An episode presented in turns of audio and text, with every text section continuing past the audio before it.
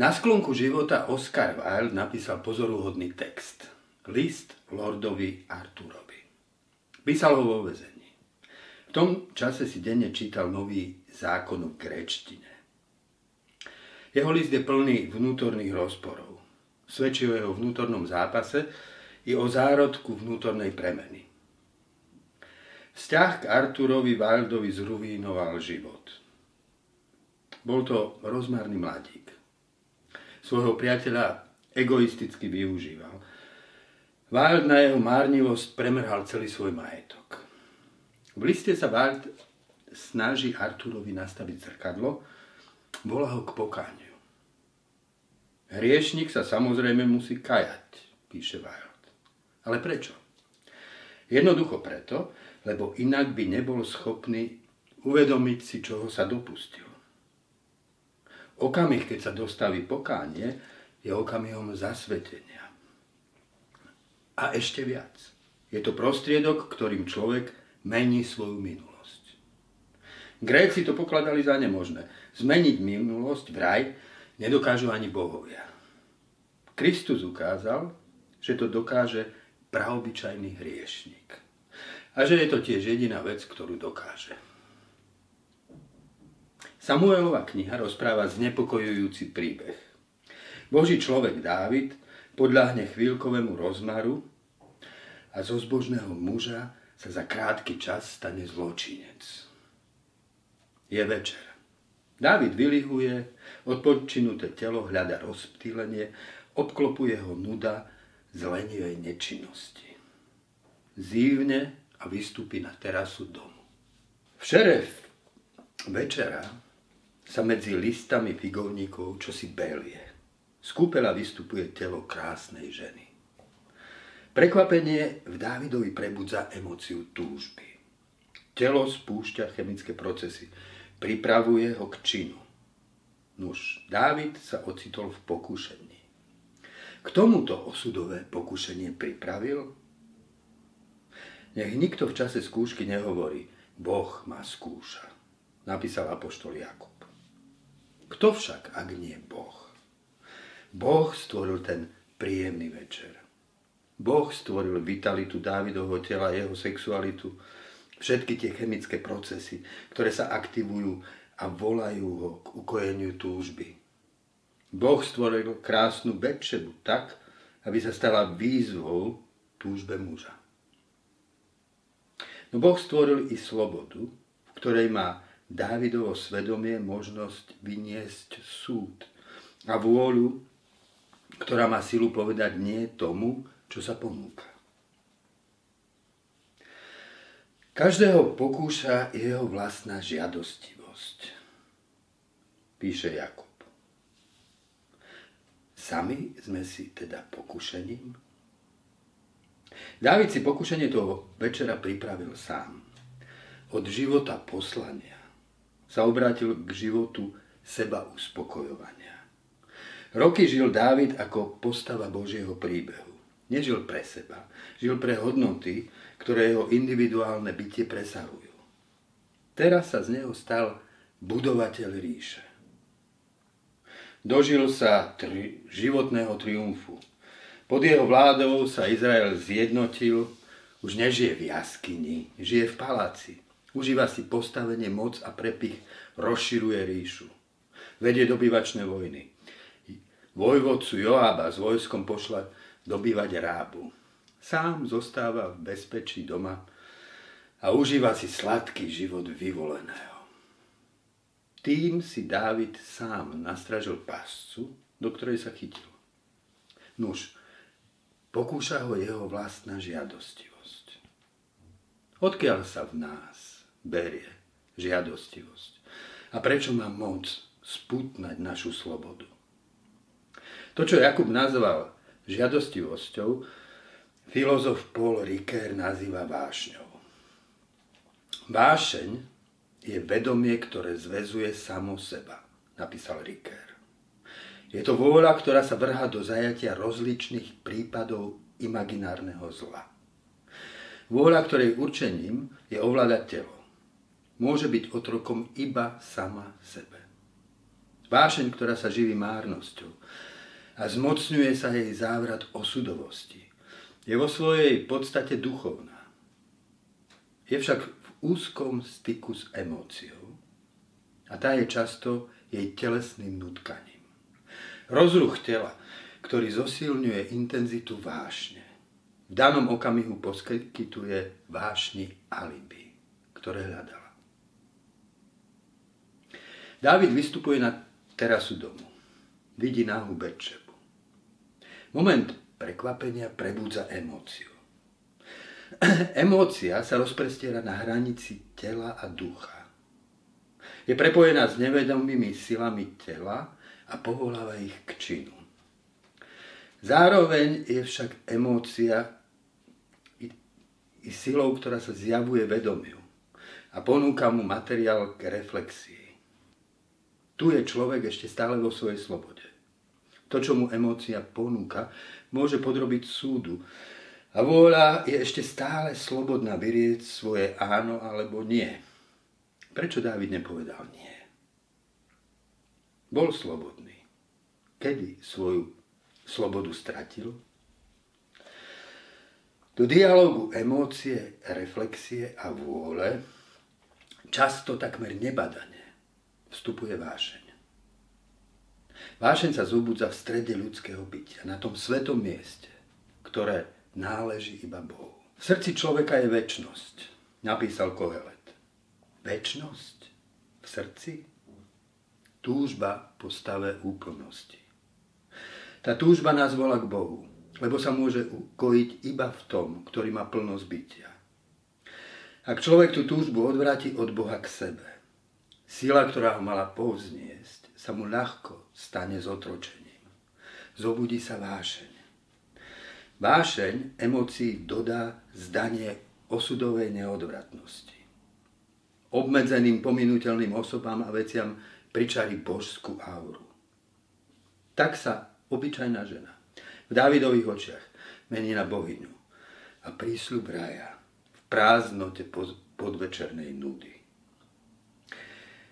Keď Dávid Bečebu pozve na audienciu, už nie je svojim vlastným pánom.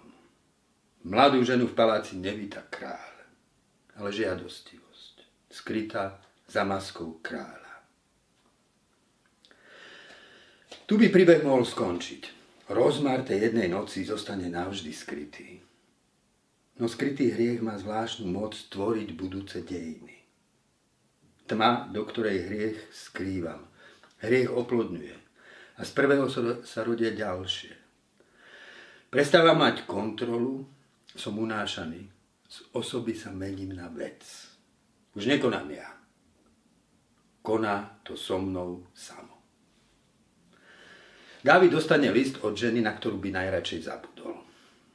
To, čo malo byť iba spestredním rozmarnej noci, sa mení na temnú drámu. Bečeba je tehotná.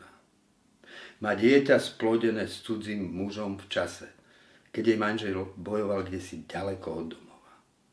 Mojžišov zákon cudzoložstvo trestá smrťou. Čo urobí Dávid? Prizná sa? vezme zodpovednosť na seba, aby ju chránil? Ak by to urobil, prežil by verejné pokorenie, no stratenú slobodu by získal späť. Dávid sa bojí, no nie o Bečebu. Bojí sa o seba. Jeho meno, Dávid, znamená milovaný. Ľud verí, že Dávid je milovaný Bohom a preto ho milujú. A teraz, tá hrôza, Kvôli chvíľkovej náruživosti sa má jeho reputácia ocitnúť v troskách? Bez váhania si zvolí ničomný plán. Pozve k sebe Uriáša, muža ženy, ktorú zviedol. Veď si premyslel. Uriáš bude spať so svojou ženou a stopy tej hriešnej noci budú navždy zahladené. Podvedený muž prichádza aby ho hostil z vodca jeho ženy. Dávid sa mení na hada s rozdvojeným jazykom. Zvonku je Dávidov čin sympatický. Veľkorysý kráľ zahrňa obyčajného vojaka pozornosťou a darmi. Uriáš sa však vzoprie. Môj pán Joab a jeho služobníci táboria na poli a ja by som mal ísť domov, aby som jedol a pil a spal so svojou ženou? Domov nejde. Spí so služobníctvom pri vchode do paláca. Dávid sa však nevzdá. Pozve Uriáša ešte raz. Zvádza ho tak, ako jeho ženu. Nalieva mu víno, kým ho neopije. No ani opitý Uriáš nepodľahne. Domov nejde. Vlastnou poctivosťou si tak podpísal ortiel smrti. David je ochotný urobiť čokoľvek, len aby uchránil svoje dobré meno. Už uchýli sa k vražde. Ubohý Uriáš si vo vojenskej kapse odnáša rozsudok smrti. Dávid po ňom poslal list vojvodcovi Joabovi. Vojvodca má Uriáša ponechať samého v najprúčom boji a počkať, kým ho nepriateľ nezabije. Dávid tak stráca i tú poslednú štipku slobody. Od tejto chvíle bude skrutým zákerným Joabom, spojený spoločným tajomstvom úkladnej vraždy. Plán sa vydaril. Ľud s dojatím sleduje kráľ ako sa ujíma vdovy po padlom hrdinovi, aby sa postaral o ňu i o dieťa, ktoré nosí pod srdcom. Aké je to, Dávid, objímať ženu, ktorej muža si zavraždil? Tuši Bečeba, čo si urobil? Dávid sa postupne mení na živú masku, aby si uchoval sebeúctu. Musí sa pod tou maskou skrývať i sám pred sebou. Keď človek takto oklame sám seba, potrebuje niekoho, kto má odvahu povedať mu pravdu priamo do očí. Poznáte pravdu a pravda vás vyslobodí, učil nás Ježiš. Wild píše Arturovi, aby mu nastavil zrkadlo. Za Dávidom prichádza prorok Nátan, aby urobil to isté. Porozpráva Dávidovi príbeh Bohatý muž obral chudobného o jeho jedinú ovečku. Ten muž je hodný smrti, zvolá Dávid. Zvláštne. Nie je príliš prísny. Náhle sa v ňom uvoľní všetko potláčané opovrhnutie, ktoré cíti sám k sebe. Nenávisť voči činom, ktoré vykonal. Ty si ten muž, povie Nátan. Zjavenie je završené. Čo urobíš teraz, Dávid? Pošleš ďalší list Joabovi? Necháš odstrániť Natana, ako si odstránil Uriáša? Dávid však dorazil na svoj koniec. Láme sa. Áno, priznáva. Zhrešil som proti Bohu. V tú noc leží na dlažbe svojho paláca a modlí sa modlitbu ktorá sa neskôr stane súčasťou kresťanskej liturgie. Miserere.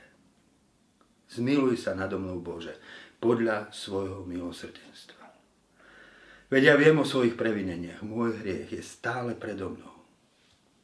Ty obľubuješ pravdu vo vnútri človeka. Daj mi poznať skrytú múdrosť. Dávid je kráľom v kráľovstve Mojžišovho zákona. Smilníkovi a vrahovi tu patrí smrť. Ako môže byť naďalej kráľom? Zakry si tvár pred mojimi hriechmi a zotri všetky moje viny. Modlí sa. Stvor mi čisté srdce, Bože, a obnovou mne pevného ducha. David žiada o nemožné. Prosí Boha, aby zmenil jeho minulosť. Stojí na hraniciach svojho náboženského sveta a hľadí do vzdialenej brány novej zmluvy. Nie zákona, ale milosti, ktorú má cez drámu kríža priniesť Dávidov syn, Ježiš. Ak by neexistovala Kristova milosť, povedal raz spisovateľ Dušan Mitana, pre človeka, ako som ja, by to nebolo žiadnej nádeje. Milosť, do ktorej Dávid vstupuje, však nebude lacná. Po zvyšok svojich dní si na sebe poniesie Uriášov tieň. Sám na sebe pocíti ťarchu zlá, ktoré spáchal. Jeho syn, Absolón, ho intrigami pripraví o trón. Dávidovo srdce potrebuje okúsiť bolesť, aby mohlo byť naozaj premenené. Keď sa na úteku pred Absolónom Dávidovi posmieva istý muž menom Šimej. Dávid zastaví meč svojich vojakov. On ma preklína, lebo mu to prikázal hospodin, povie. K tomu smie, smie povedať, nerob to.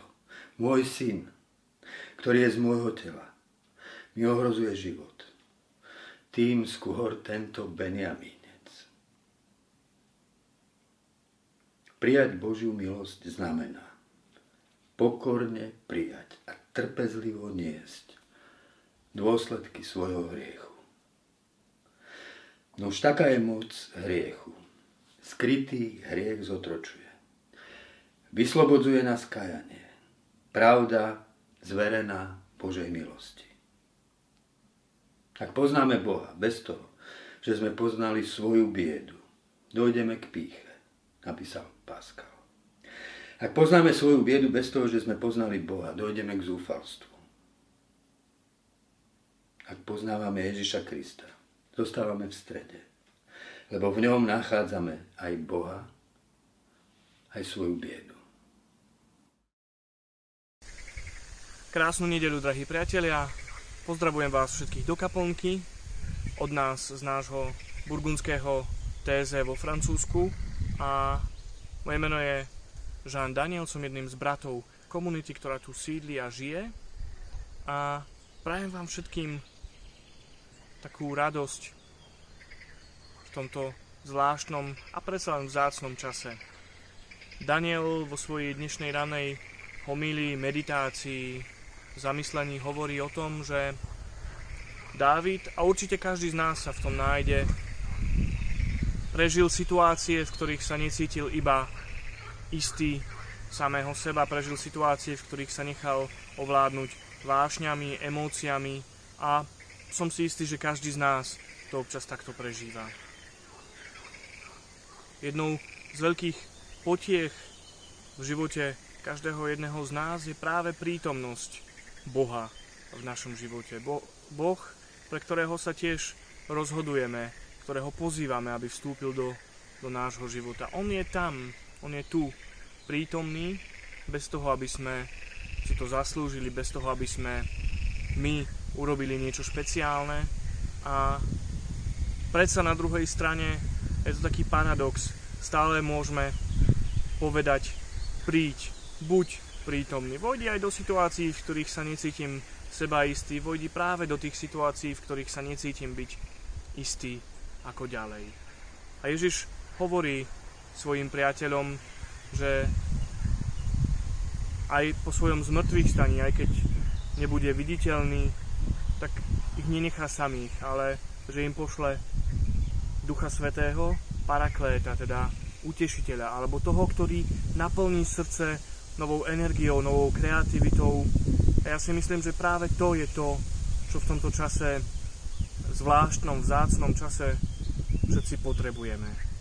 Tak modlíme sa spolu jednou z piesní našej komunity Veni Sancte Spiritus.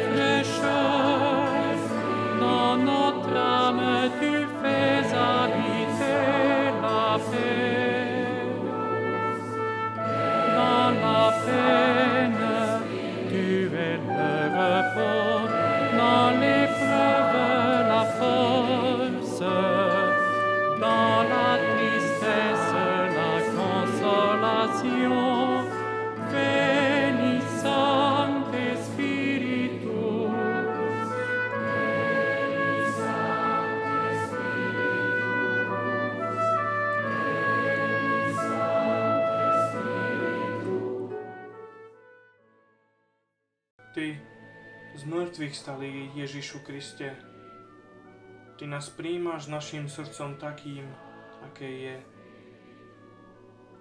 Prečo by sme mali čakať, až sa naše srdce zmení, aby sme sa k Tebe mohli priblížiť? To Ty ho premieňaš prítomnosťou svojho ducha. A z našich trňov zapaľuješ oheň. Naše rany sa stávajú priestorom, cez ktorý prúdi Tvoja láska. Odovzdávajúc sa Duchu Svetému, môžeme na novo objaviť cestu od úzkosti k dôvere srdca.